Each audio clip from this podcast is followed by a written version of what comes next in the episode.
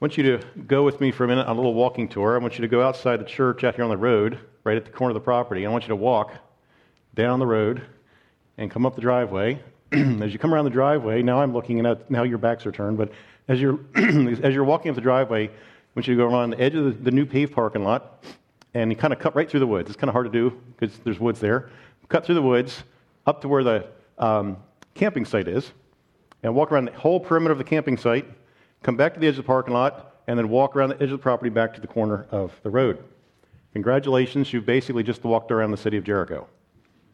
Um, that's what it is. It's about nine acres. So we're thinking, how big is the city of Jericho? That's where we're going to be today, Joshua chapter 6. But I want you to get a sense for what, what the city looks like and what, where we're at. So basically, the church property, give or take, you're looking at about nine acres of walking. That's how big the city is that these people are going to be walking around today. So we can turn to Joshua 6 while you're there, and we will read Joshua. I'm actually going to back up a few verses. Pastor Joe last week finished in Joshua 5. I'm going to back up a little bit to pick up those last three verses because they're really uh, kind of an overlap into this chapter, and then read chapter 6 as well. So, Joshua 5, starting in verse 13, reading through chapter 6. And as I did a few weeks ago, what I want to do this morning is sort of read the passage, talk about the story, kind of add some details in, and then go back and kind of um, consider the story to see what, what God has for us to learn. So I'm going to read Joshua 5 13 through uh, the end of chapter 6. When Joshua was by Jericho, he lifted up his eyes and looked, and behold, a man was standing before him with his drawn sword in his hand. And Joshua went to him and said to him, Are you for us or for our adversaries? And he said, No, but I am the commander of the army of the Lord. Now I have come. And Joshua fell on his face to the earth and worshipped and said to him, What does my Lord say to his servant? And the commander of the Lord's army said to Joshua, Take off your sandals from your feet, for the place where you are standing is holy. And Joshua did so. Now Jericho was shut up inside and outside because of the people of Israel. None went out and none came in. And the Lord said to Joshua, See, I have given Jericho into your hand, with its king and mighty men of valor. You shall march around the city, all the men of war, going around the city once. Thus shall you do for six days. Seven priests shall bear seven trumpets of ram's horns before the ark. On the seventh day you shall march around the city seven times, and the priests shall blow the trumpets. And when they make a long blast with the ram's horn, when you hear the sound of the trumpet, then all the people shall shout with a great shout, and the wall of the city will fall down flat, and the people shall go up, every one straight before him. So Joshua the son of Nun called the priests and said to them, Take up the ark of the covenant, and let seven priests bear seven trumpets of ram's horns before the ark of the Lord.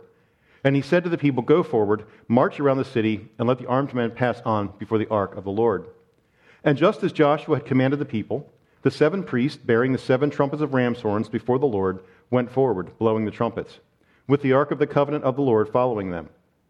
The armed men were walking before the priests who were blowing the trumpets, and the rear guard was walking after the ark, while the trumpets blew continually. But Joshua commanded the people, You shall not shout or make your voice heard neither shall any word go out of your mouth until the day I tell you to shout. Then you shall shout. So he caused the ark of the Lord to circle the city, going about at once. And they came into the camp and spent the night in the camp. Then Joshua rose early in the morning, and the priests took up the ark of the Lord.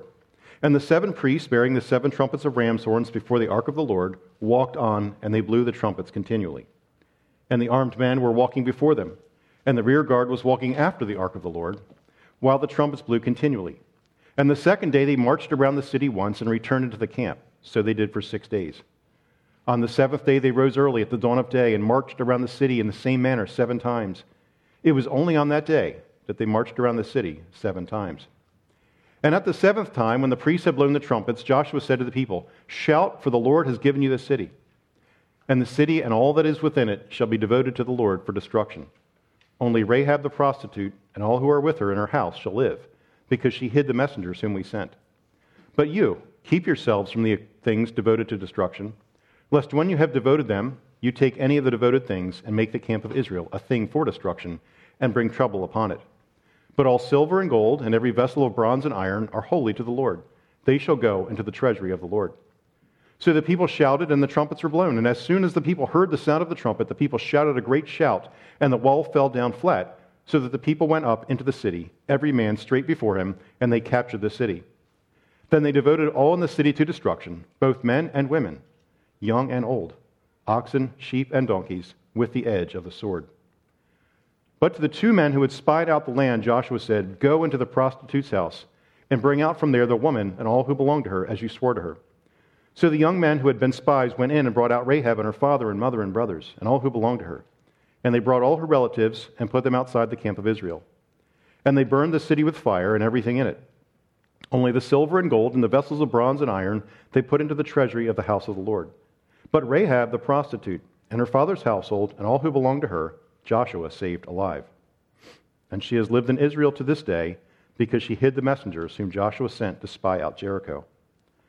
Joshua laid an oath on them at that time, saying, Cursed before the Lord be the man who rises up and rebuilds this city, Jericho. At the cost of his firstborn shall he lay its foundation, and at the cost of his youngest son shall he set up its gates. So the Lord was with Joshua, and his fame was in all the land. So that's, that's our text for this morning. As you'll remember, we're in the, the book of Joshua. A few weeks ago, we spoke of the crossing of the Jordan River. So the people are now into the promised land. They're on the west side of the Jordan River. Last week, Pastor Joe preached on the sanctifying of the people. They had not circumcised, the, these, this generation had not been circumcised um, in the wilderness. Their parents had been an unfaithful generation, and they refused to follow God's command to circumcise the boys when they were eight days old. And so this had to happen after they'd entered the land so that they could be a covenant people covenantally connected to the people of God and to God. And so this has just happened, and, and they waited until they had healed. It's hard to go into battle when you're recovering from surgery. And so now we find ourselves here at the end of chapter 5 when Joshua, the commander of God's earthly army, meets another man who is standing there with his sword drawn. And his, his immediate response is to ask this man, Who are you? As you would do. Are you a friend or are you a foe? Joshua seems to be very courageous. He's not concerned. The man's got a drawn sword, and Joshua walks up to him. But then Joshua gets that, you know, you ask an either or question, and you, get, you don't get the right answer. You get a, a yes question, right? Um, so he says, Are you for us or for enemies? He said, Neither one. I'm the commander of the army of the Lord. You're, you're on my side. You, you're, you're serving me. I, now I have come. I have come to give you your instructions. And Joshua then is told to take his feet, his shoes off because he's standing on holy ground. As Pastor Joe mentioned last week, this is the angel of the Lord, which we firmly believe is a appearance of the Son of God before he comes as a baby in Bethlehem. So we call this a pre incarnate, or before he came in the flesh. He came. There's these times in the Old Testament when he comes and he reveals himself in a physical form before he comes as a baby in Bethlehem. So it's, it's not right to call him Jesus because Jesus comes and he's born in Bethlehem, but it's right to call him the Son of God. It's sort of getting ahead of ourselves to call him Jesus. But that's who he is. It's the second person of the Trinity. He comes to give Joshua his instructions. But notice when Jesus, when, when there we go, when the second person of the Trinity, when the, when the Son of God stands on ground, what does it do to the ground? It makes it holy. The nations are being driven out. Joshua is about to lead the people of Israel into the promised land and drive out and destroy the Canaanites because they have polluted the ground, it says in, De- in Deuteronomy. Their sins have polluted the ground, and they are being forced out of the land. But whenever God comes, he makes the ground holy. There's a contrast between God and humanity. Wherever we go, we pollute things. Wherever God goes, he makes them holy.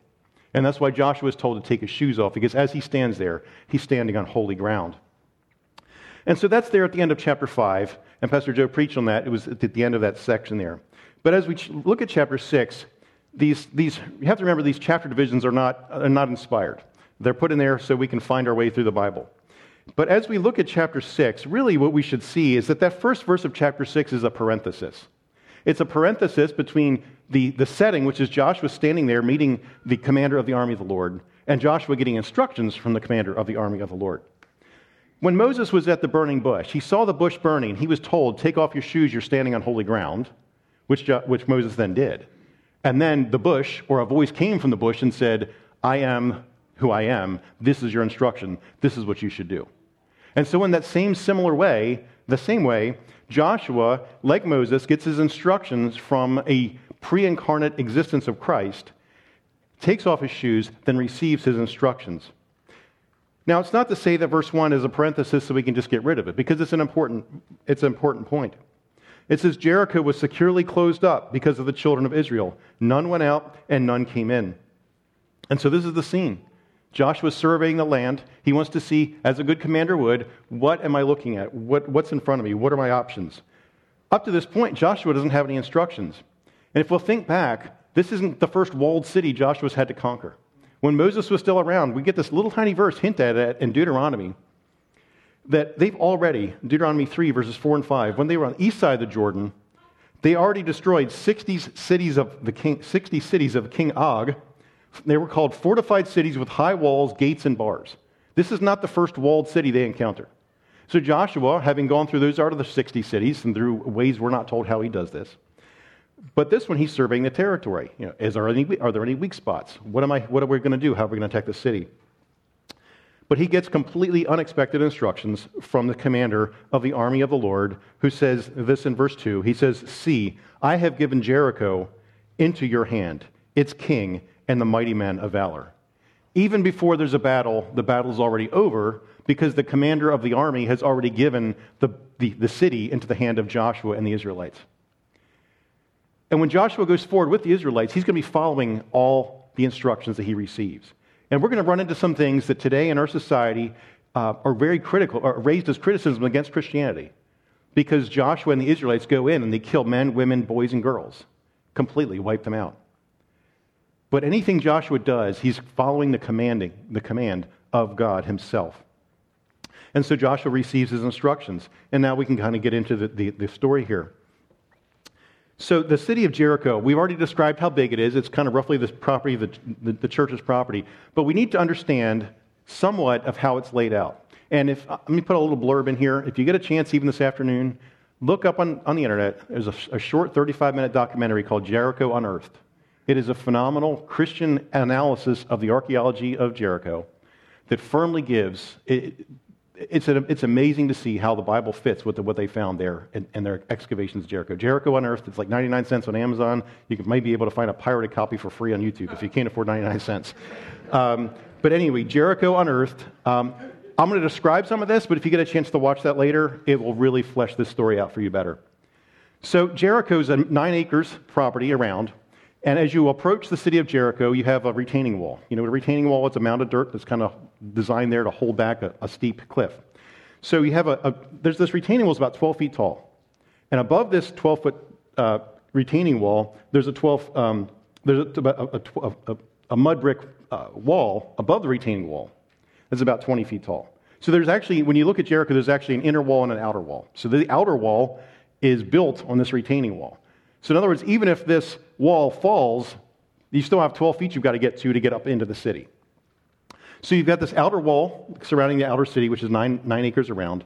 And then once you get past that outer wall, it's more of a, a hillside, and there's an inner wall that, that also is there. It's about 45 feet from the bottom of that wall to where the Israelites are down on the, on the, plain, the plains of Jericho. So, as you're looking up at the city of Jericho, you're looking at an embankment that's fairly steep with a wall on top of it that's 20 feet tall, and then more of a, more of a hill, and above that is another higher wall, which is the, the, the main wall of the city of Jericho. So keep that in mind. Inside the city, there's a spring, so it, people in Jericho don't have to worry about water because they've got natural spring source inside the city. And if you remember that little clue we got from Genesis 3, it said they came, that Jordan overflows its banks at harvest time. So we know it's harvest time. So surprisingly, the Jericho people have bins and bins and pots and jars full of grain. So they're, they're set. If they'd come at any other time, maybe their supplies would have been depleted, but they're, they're stocked. They're ready to go. They've got all the security in the world that they, they could need. They've got it all there. They've got water, they've got food, they've got protective walls, they've got this fortress that they're inside of.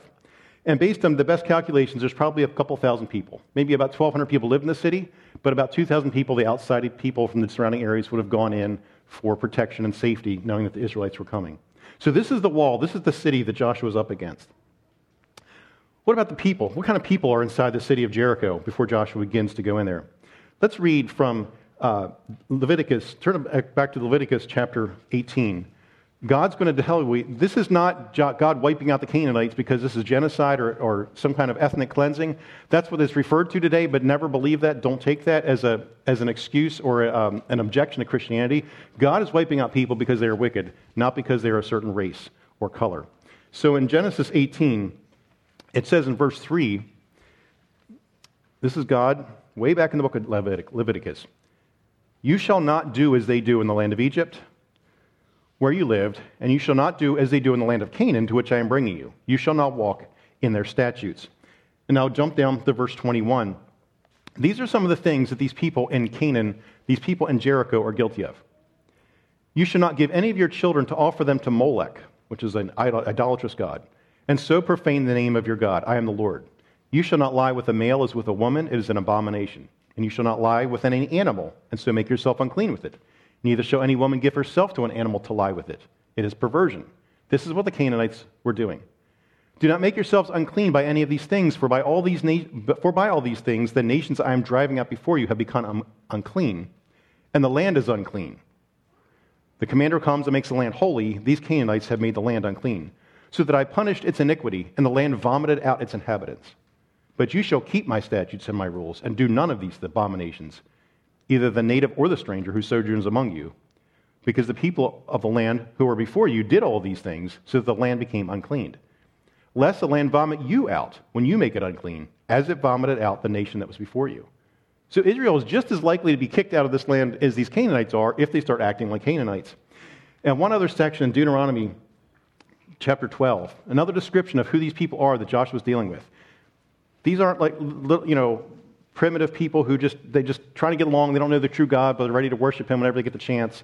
If somebody would just tell us who God is, we'll come and worship him. These are just, these are, these are Romans 1 kind of people. If you read, if you know Romans 1, these are, uh, having become fools, uh, God turned them over to their own depravity.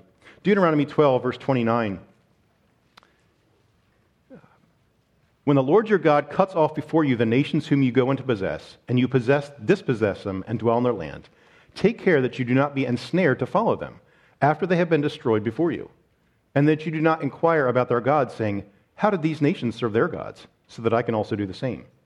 You shall not worship the Lord your God in that way, for every abominable thing that the Lord hates they have done for their gods, for they even burn their sons and their daughters in the fire to their gods.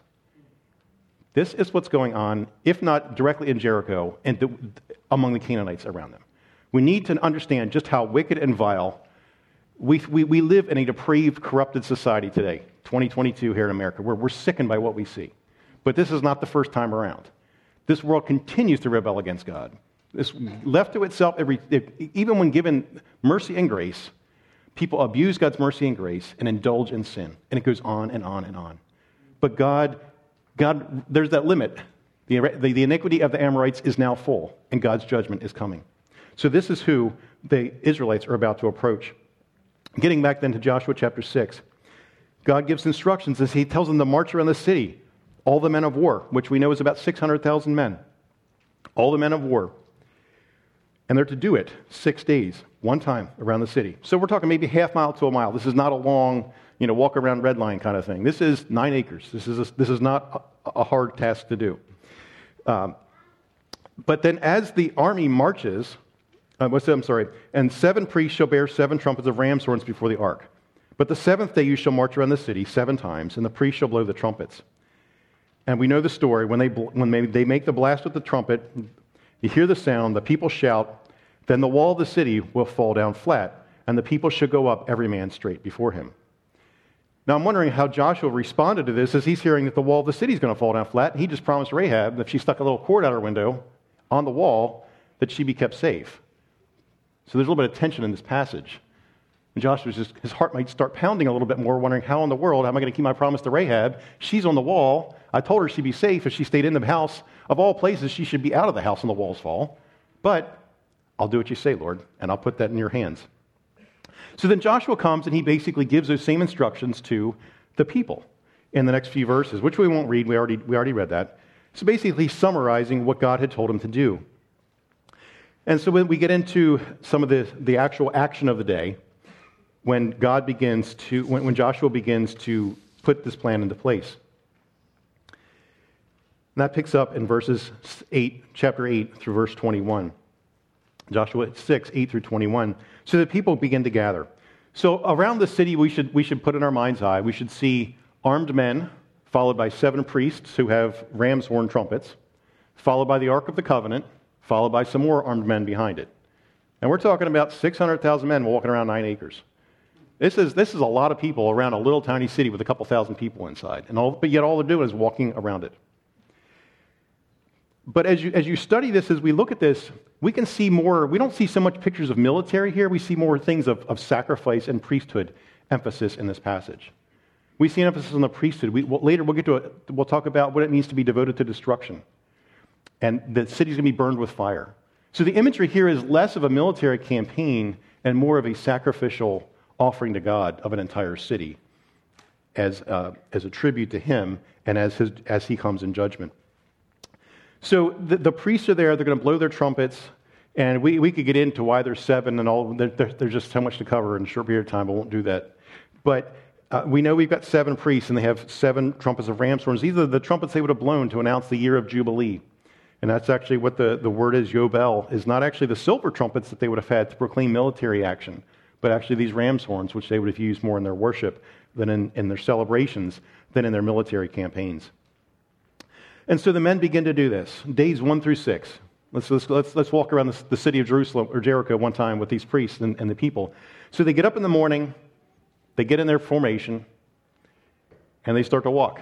But they can't say a word. They've got to remain silent the entire, the entire trip around the city. And again, it's not going to take them all day. Uh, it's, you know, how long does it take an armed group of men to walk around the city one time? I mean, a couple hours by the time you get all the logistics worked out.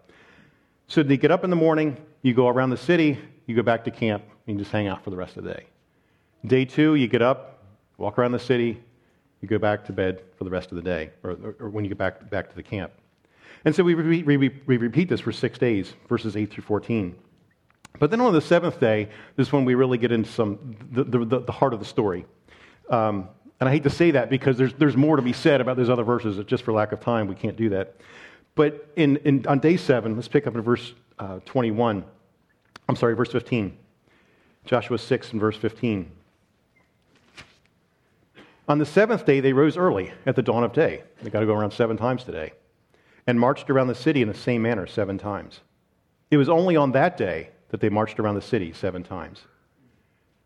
And at the seventh time, when the priests had blown the trumpets, Joshua said to the people, Shout, for the Lord has given you the city. And the city and all that is within it shall be devoted to the Lord for destruction. The only one spared will be Rahab and those in her house. And so the people do that. We jump down to verse 20. So the people shouted, and the trumpets were blown. As soon as the people heard the sound of the trumpet, the people shouted a great shout, and the wall fell down flat, so that the people went right up into the city, every man straight before him, and they captured the city. So, how did the walls fall? Why did the walls fall? You know, is this, and we live in a skeptical age. Many people will doubt this couldn't have happened. You study archaeologists today, they misdate it. They say, oh, there, the city didn't even, didn't even exist by Joshua's time. The Egyptians had knocked it down before Joshua even got there. So it was really easy for them to take it. Anything we can do today to fight against the supernatural. But if, if, you, can get, if you can get Genesis 1 1 in your mind, that in the beginning God created the heavens and the earth from nothing, then you don't have a problem with the supernatural. Any miracle that happens, anything that happens, we can explain. If you, if you can believe Genesis 1 1, everything else in the Bible is easy. God's made it all, and He's got the right to do with it as He chooses according to His good and perfect will. So, how did the walls fall? Was there a perfectly timed earthquake? Well, Jericho is in a very earthquake prone area. They still have earthquakes even up until this day. So, perhaps it was an earthquake. But if it was, it was a perfectly timed earthquake that happened exactly on the seventh time around, exactly when they blew the trumpets, exactly when this happened. So, there's a miraculous event that's happening, even if we can't say whether God just spoke and the walls fell. But what's fascinating is that when you read it says when the walls fell down flat. In the Hebrew, it actually says the walls fell down beneath themselves. And this is where that video will really bring it out. Because what's basically happening is that outer wall is collapsing right next to the retaining wall. So now they don't have a, a ramp. Now they have a ramp to get right up over that retaining wall and to get up into the city. And that's what they found in their archaeological digs a pile of mud ricks at the base of a retaining wall. So God had not only made the wall fall down so they could get past it, but let them get up over that first 12 foot retaining wall so they could get into the city.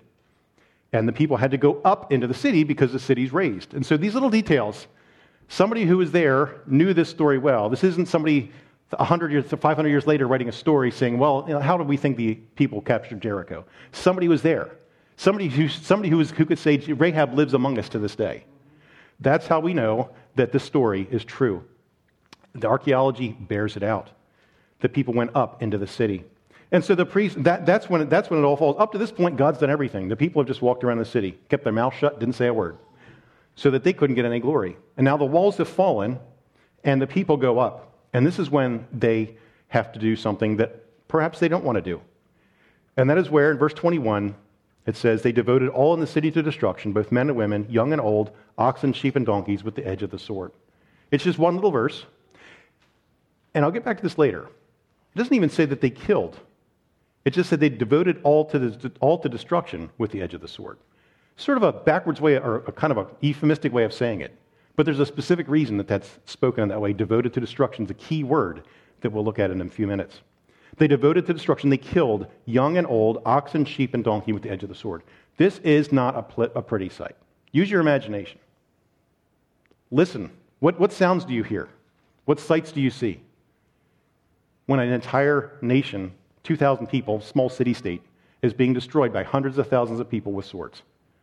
The screaming, the noise, the animals, the blood, things flowing downhill. It's a raised city, things are going to be flowing downhill. It's a messy, ugly sight. In a sense, Jericho being on this raised elevation is almost like an altar with blood running down, and it's going to be burned. And that's Joshua following the commands of God. This is not Israel going on the warpath. Israel doesn't do this to every city. Israel told not to do this to some cities, especially the outlying cities. But the cities in Canaan, they're supposed to do this to.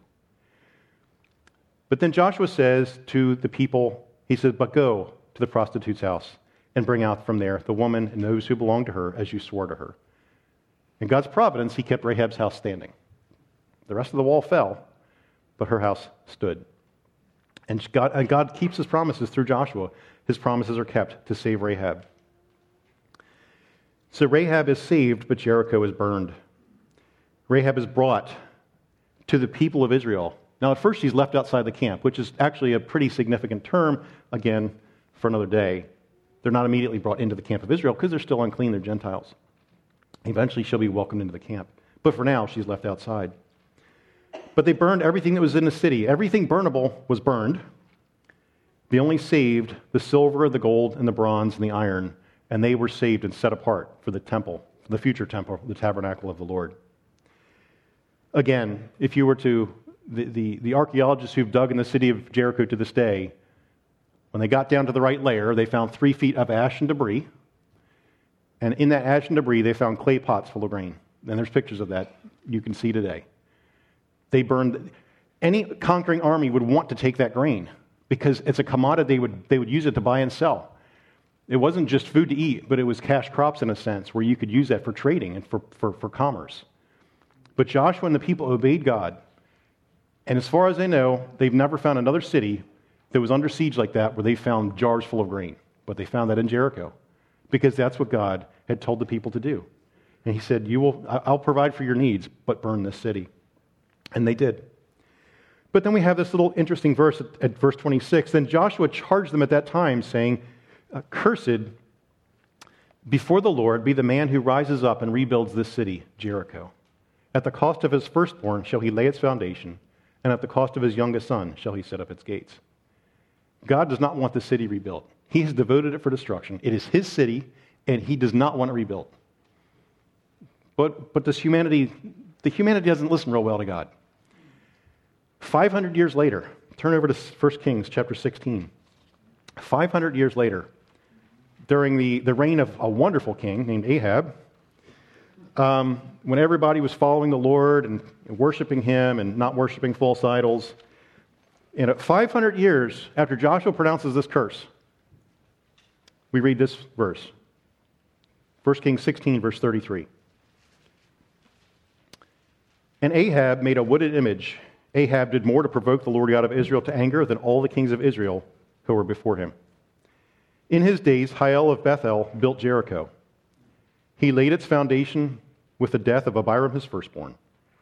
And with his youngest son, Segub, he set up its gates, according to the word of the Lord which he had spoken through Joshua, the son of Nun. 500 years after Joshua pronounces a curse, somebody tries to rebuild Jericho, and he loses his oldest and his youngest sons. God's word, even if it's been a long time, 500 years. God, there's no way God's going to keep his promises. 500 years, forgotten, over and done with. I, I can get away. I'm, pretty, I'm, I'm probably pretty safe to build the city of Jericho again. Don't try it. God keeps his promises for good or for ill. no matter how long a, time, a period of time has transpired. And we see that happening. And then the last verse of 27, it says, So the Lord was with Joshua, and his fame was in all the land. If you recall a few weeks ago when we looked at Joshua 3 and 4, God said to Joshua, Today I will begin to exalt you. And he did. Joshua 4, God kept his promise in Joshua 4. After they crossed the, the Jordan River, just weeks before this event here in Jericho, Joshua 4:14 on that day the Lord exalted Joshua in the sight of all Israel and they feared him as they had feared Moses all the days of his life. Joshua, you would not expect that the end of Joshua's defeat of Jericho that Joshua would be the one singled out for praise.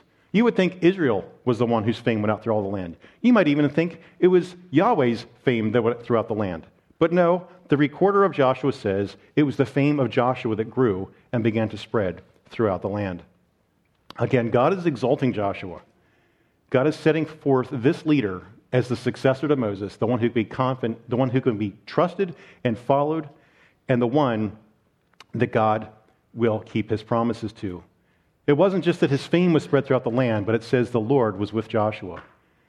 In Joshua 1, verse 5, God had said, No man shall be able to stand before you all the days of your life. As I was with Moses, so I will be with you. I will not leave you, I will not forsake you. And again in verse 9, The Lord your God is with you wherever you go.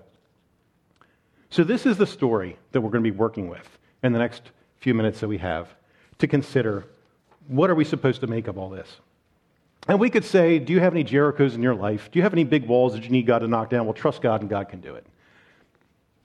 That would not be a completely invalid application, but that's not what the story's in here for. The story's in here, we can look at verse 17 of Joshua 6 for two points that we can look at today. Why is this story in here? Joshua 6, verse 17. Now the city shall be doomed by the Lord to destruction, it and all who are in it. But Rahab the harlot shall live, she and all who are with her in the house, because she hid the messengers that we sent. Why is this in here? We learn two things God judges sin, and God saves sinners. God judges sin, and God saves sinners. And don't let us forget that. First, God judges sin. God said, I have given the city of Jericho into your hand. And Joshua says, The city and all that is within it shall be devoted to the Lord for destruction. And I want to use just a few minutes to give you a Hebrew word today. It's harem. I'm not going to try to pronounce it. My, my Hebrew's a little rusty. H E R E M, if you want to write that down. That's how we would spell it in English. But it's a Hebrew word that's often translated as devoted things, devoted to destruction, or accursed things. The word harem, we would have a hard H sound like in the word like Loch Ness monster we would have a hard H sound at the beginning of that. H E R E M, the word harem, to devote to destruction or the accursed things. And that is a sense that something is set apart for God's special use and not to be used by anybody else. In Leviticus, God talks about things that are dedicated to Him, and that's the word kadosh, or the word for sanctify or set apart. But he also, in that same passage, talks about things that are herem, or harem, which are things devoted to destruction. So you've got things that somebody can set apart for a special reuse or for a special reason. And those things, God says, they can be redeemed. That's Leviticus 27, if you want to look that up later. Those things, things that have been sanctified or set apart, can be redeemed. But things that have been haremed or devoted to destruction, they cannot be redeemed. They must be destroyed. If it's a physical thing, it must be burned. If it's a person, it must be killed. These are things that are set apart to God when the, Israel came into the land in Deuteronomy 20, God says, those cities that are on the outlying, those that are not immediately in your territory, that are on the outliers, you can come first to them to make peace with them and offer them peace. And if they're willing to make peace, then you make peace with them. But he said, for all the cities that are in Israel itself, that are in your promised land, you may not make peace with them. Let me read Deuteronomy 20. We can turn there for just a minute. I want you to see, because God judging sin, this is God's initiative. This is what God is doing. He's setting these things apart for himself for judgment. He already, God's a God of mercy. He's willing to give peace and salvation to those who, uh, who will come to him. But he has already marked out these cities in Israel's territory as those who are unrepentant and will not come. And so now he's giving them the, their, their, their time, their 400 years of, of mercy is over. But in Deuteronomy 20, I want to read verse 16. But in the cities of these people that the Lord your God is giving you for an inheritance, you shall save alive nothing that breathes, but you shall devote them to complete destruction. That's our word harem right there. Devote to complete destruction. The Hittites, Amorites, Canaanites, Perizzites, Hivites, and Jebusites, as the Lord your God has commanded. You do this, I'm commanding you now, so that they may not teach you to do according to their abominable practices that they have done for their gods, and so make you sin against the Lord your God. So, God in Deuteronomy 20 gave instructions to Moses. He said, When you get to a city inside of Israel, inside of Canaan, you don't make peace with them, you devote them to destruction.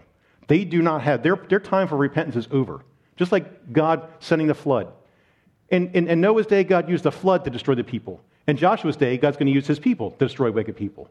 But still, it's God's initiative. God's just using a different means. But this, this idea of devoting to destruction, it's a biblical principle. This is not genocide. God destroys the Canaanites, but saves Rahab. But in our next chapter, we'll, God, God, we'll find out that God destroys an Israelite named Achan because he takes of these devoted things. So God's choice of who he's going to kill is not marked out on your race or ethnicity. It's marked out on how you relate to him. Are you a repentant sinner, or will you refuse to receive his mercy and grace? But this principle of God judging sin, like I said, it's like Jericho's a burnt offering. We may think of it as the first fruits of Canaan, offered up to God as a sacrifice. So, what then do we take away from this idea of God judging sin? Consider that the people of Jericho took shelter, but they looked in the wrong place. The people of Jericho took shelter from the wrath of God, but they looked in the wrong place.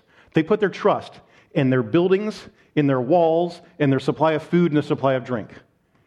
But when God wants to come at your false gods, your gods will vapor, will vanish in the wind. Do not put you, you, you sitting here today, do not put your hope in a lesser God. They will fail you in time. There is no escape if you put your shelter in the wrong place. If you put your hope in the wrong place, it will fail you in time. It may take a while, it may not be today. If you put your hope in money, it will fail you. If you put your hope in health, it will fail you. If you put your hope in, in your, your arsenal, your, uh, your preserved food in your basement, or your, your stock of ammunition, whatever it is, you put your, your hope in that, it will fail you in time. Your only hope to escape God's judgment is to put your trust in Him. Do not take shelter in the wrong place. God will bring judgment. Secondly, this is just a hint of what's coming in the end. God destroyed men, women, children, the old, the young. What we see in Jericho is just a hint of what's God, what God is going to be bringing at the end times. This is just a small hint. And if we don't grasp this, we won't have that, that holy dread, that holy fear of God. Children who are listening today, think of little children at Jericho being killed with swords. I don't mean to scare you, but this is in the Bible. We need to understand this. Do not put your hope, do not put your trust in, well, I'm, I'm a little kid and I can have a rebellious heart. It's okay. God doesn't care. God does care. God will hold you to account. Do not think that because you're a child, you will escape just because you're a child. Do not think that you're going to wait until you grow up to be a Christian when I'm an adult or a teenager or something. Don't put your salvation, your, your dealings with God, do not put them off. God is a God of mercy and long suffering. He put up with the Amorites for 400 years, but it finally did come. But God not only judges sin, the first part of 17, but God offers and brings salvation. John, uh, verse, the second part of 17. In the midst of this wrath, he remembers mercy. He spares Rahab. Joshua 6 and verse 17. Only Rahab the prostitute and all who are with her in her house shall live, because she hid the messengers whom we sent. Joshua saved, verse 25, we even read specifically, it says, Joshua 6, 25, but Rahab the prostitute and her father's household and all who belonged to her, Joshua saved alive. Joshua saved alive. Not because or in spite of her ethnicity, but because of God's mercy and her faith. And she is held up to us in Hebrews 11:31 as, as a example of our faith because she let in the spies. Even in his destruction of wicked nations, God still saves some, and he hints at us in the Old Covenant of his future ingathering of the Gentiles in the New Covenant. But I, could I encourage you, don't overcomplicate salvation? Some of us, I may, be, may have been guilty of this as a parent. I grew up in a church that just, just pray the prayer, just walk the aisle, this sort of thing. It's so easy. And yes, it is easy in a sense. But I saw a lot of false conversions. There was a lot of misunderstanding about what salvation was. And so I think in the process of trying to spare my kids that false understanding of salvation, I think I made it too hard. But what did Rahab know? And what did Rahab do? She knew she was in trouble. She knew God's wrath was coming, and she acted upon that faith. That's all she needed. She didn't know a whole lot about the God of Israel, but she knew he was a God who kept his word. She knew he was a God who brought wrath on his enemies. And she reached out and she said, Help. And the only way I know how to reach out for help is to save God's messengers and spare their lives. And God says that was, James says, that is a work that proves that her faith was true. So don't overcomplicate salvation. Are you afraid of the wrath of God? Are you afraid of his judgment? Then run to him. That's all you need to do. That's all you need to do. But to bring this to a close, we looked in verse 17. The point of this passage is that God brings judgment, but God brings salvation. But I want to ask for a few minutes who is it that does these things? Who brought judgment in this passage and who brought salvation? It's Joshua, the son of Nun, whose name means Yahweh is salvation. Joshua is marked. Joshua is the one who brings judgment on Jericho. If you notice the instructions he received at the beginning of the chapter, God does not tell him to devote the city to destruction. Why does Joshua devote the city to destruction? Because he likes to devote things to destruction or because he thinks he's going to make an offer to God? This is a good idea. God, I'm going to burn up Jericho because it's a good thing to do. No, it's because God said, Joshua, don't let the law depart from your mouth. And Joshua remembered that back in Deuteronomy 20, God had told Moses, when you come into these nations, these cities in Canaan, devote them to destruction. So Joshua is the human agent for executing God's judgment and wrath on the city of Jericho. So Joshua is that human agent, Joshua the son of Nun, who devotes the city to destruction. And he does that. The time has come for judgment and destruction. But as we just read in verse 25, God only, Joshua not only declares or brings down this judgment on Jericho, but Joshua brings salvation to Rahab. That's specifically laid out in verse 25, and it says Joshua saved Rahab alive. Joshua was credited with saving Rahab. We know it was through the spy's promise, and we know it's through God's mercy that he kept the walls up, but Joshua is the one who saves Rahab, who was alive. Why do I emphasize this?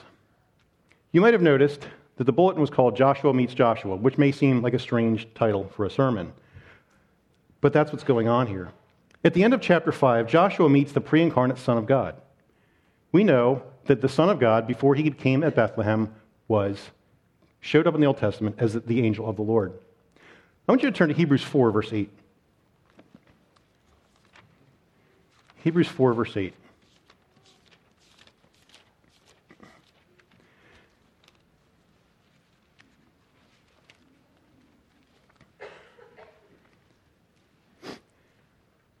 The writer of Hebrews is talking about this time period of the entrance into Canaan. He talks about rest and giving people, God's people rest, and how Joshua symbolized bringing rest to the people, but that was not the ultimate rest that God was talking about, that there's a rest that remains for the people of God. But I want you to read Joshua, or uh, Hebrews 4, verse 8. and it says in Hebrews 4, verse 8, if Joshua had given them rest, then he would not have afterward have spoken of another day. And I want to key on the word Joshua there. I have to do a little bit of Greek language here. Not hard, but we miss something in English that's profound that we miss, that the, that the Greeks and the Hebrews didn't miss. The word Joshua there, if I were to say that in Greek, it would say it would be the word Jesus. It would says, if Jesus had given them rest, then God would not have spoken of another day. See, the reason we call Jesus Jesus is because the Greeks couldn't say Joshua. And so when you read in Matthew 121, you shall call his name Jesus because he will save their people from their sins. That's not what Joseph and Mary heard. They heard, you shall call his name Joshua, for he will save his people from their sins. The man we know, the God man we know is Jesus. We only know him that way in English. The Greeks and the Hebrews knew him as Joshua. It wasn't Jesus that died on the cross, it was Joshua. It was the same man, but by a different name that we know him as. And I don't say this to confuse you. I say this to try to bring clarity and to try to bring out some of the richness that God has communicated to us. God said to Joseph and Mary, You shall call your baby, let me say it, it says Jesus, but the same Greek word is used here in Hebrews 4, so that's why we know it's the same name, even though it's interpreted differently. If you have an Old King James, it actually says, for G- if Jesus had given them rest, it says in the Old King James in verse 8, because the translators of English knew that the word was Jesus there. But you, you've heard people say, you know, the, the Hebrew, like, do you believe in Yeshua? That would be the Hebrew, that would be the way we say it today. But unless you use the word Yeshua for Joshua in the Old Testament and Jesus the Savior, you're going to miss this deep, profound connection. His name is Joshua. Our Savior's name is Joshua because he saves his people from their sins. Yahweh means, Yahweh is salvation. That's what his name means. But Joshua, the son of Nun, is not just, he, he is, he's a real person who lived in the Old Testament. But just like Melchizedek prefigured and was a picture of Christ, so Joshua, the son of Nun, is a picture of Joshua, the son of Joseph and Mary. If you miss this connection, you miss a rich blessing that God has for us. When Jesus was on the road to Emmaus, it said, He said, starting in Moses and all the prophets, He told them all the things in the scriptures that were there concerning Himself. And God in the Old Testament gives us these little pictures of Himself, of, of, of the Son of God who will come. So Joshua, son of Nun, meets Joshua, who's not yet been born in Bethlehem, the son of Joseph and Mary, back in Hebrews chapter, uh, I'm sorry, in Joshua chapter 5.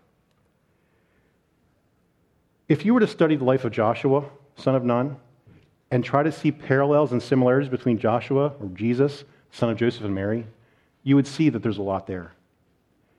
You see that both of their ministries, I spoke, I, I touched on this very briefly, and I don't have time to go into it much today. I touched on this briefly a few weeks ago, that they, both of their ministries really begin there at the Jordan River. They're both successors to Moses in a sense. They both lead their people into the promised land. Joshua into an earthly promised land. Jesus, the greater Joshua, Joshua the son of Joseph and Mary, into the, the heavenly or the eternal promised land. Look at the last verse I want to look at this morning is the end of chapter 6. Because again, even in this, I see, I see pictures of our Savior. A few weeks ago, I had a chance to, at another church to preach a whole sermon on Joshua 5, 13 to 15. I'm trying to fit that and all this in together, so I have to abbreviate this, but there's more that can be said. But to summarize it, in Joshua 6, 27, it says, The Lord was with Joshua, and his fame was in all the land. Where else can you think of somebody's fame going out into all the land? That phrase, that terminology, that, that idea, that doesn't show up a whole lot. That's said of David, it's said of Solomon, and it's said of Jesus the fame of one of God's people, one of God's leaders, one of God's chosen one, who spreads out into all the land. In this, in this verse, the Lord was with Joshua and his fame spread throughout all the land. We see that so many times in the life of Jesus. In Matthew 4:24, it says Jesus healed and his fame went out throughout all Syria. In Matthew 9:31, two blind men are healed and they spread his fame in all that country. In Matthew 14:1, here it hears of the fame of Jesus. This isn't a Da Vinci code. This isn't looking for uh, in between the line stuff. Many of us can see these hints of Jesus in the life of Joseph, but these hints of Jesus are all throughout the Old Testament. These hints of Jesus are all throughout the Old Testament. If we, look, if we start to look for them, we'll find them. Why, of all the names that God could have given the Son of God when he came in human form, did he give him the name of Joshua? And I want you, again, I want you to make sure we establish this. This is not creative uh, playing with numbers or playing with languages It's simply the fact that the Greeks could not say the word Joshua. And the English translators didn't say Joshua because they could say Joshua. Instead, they just translated. They went from Yeshua in Hebrew to Jesus in, in Greek, and the English people put that into, turned that into Jesus. Um, but we really need to see this connection. There on the plains of Jericho, Joshua the son of Nun meets a greater Joshua who's still to come. We see in Joshua the son of Nun hints of our Savior, but he's imperfect. He's about ready to, do, to make a big blunder with the Gibeonites. He doesn't answer counsel of the Lord. He's not perfect. He makes mistakes. He's a sinner who needs a Savior himself. But in many ways, we get that sense of the coming Savior who will come and save us from our sins. And so I trusted this morning, as we've looked quickly at this passage, that you get the sense that in the story of Jericho, we see two things that God's judgment will come, even if it's held off for a long time, and God's mercy is there for those who will receive it. And it's not hard, it's not complicated. Come to Him in faith. If you see yourself in danger, come to Him. And the means by which both God's judgment and His salvation come are through this greater Joshua, that we look forward to. He offered himself on the cross to take the punishment for our sins so that we did not have to perish like these Canaanites. But he will come again, and all judgment has been entrusted to him.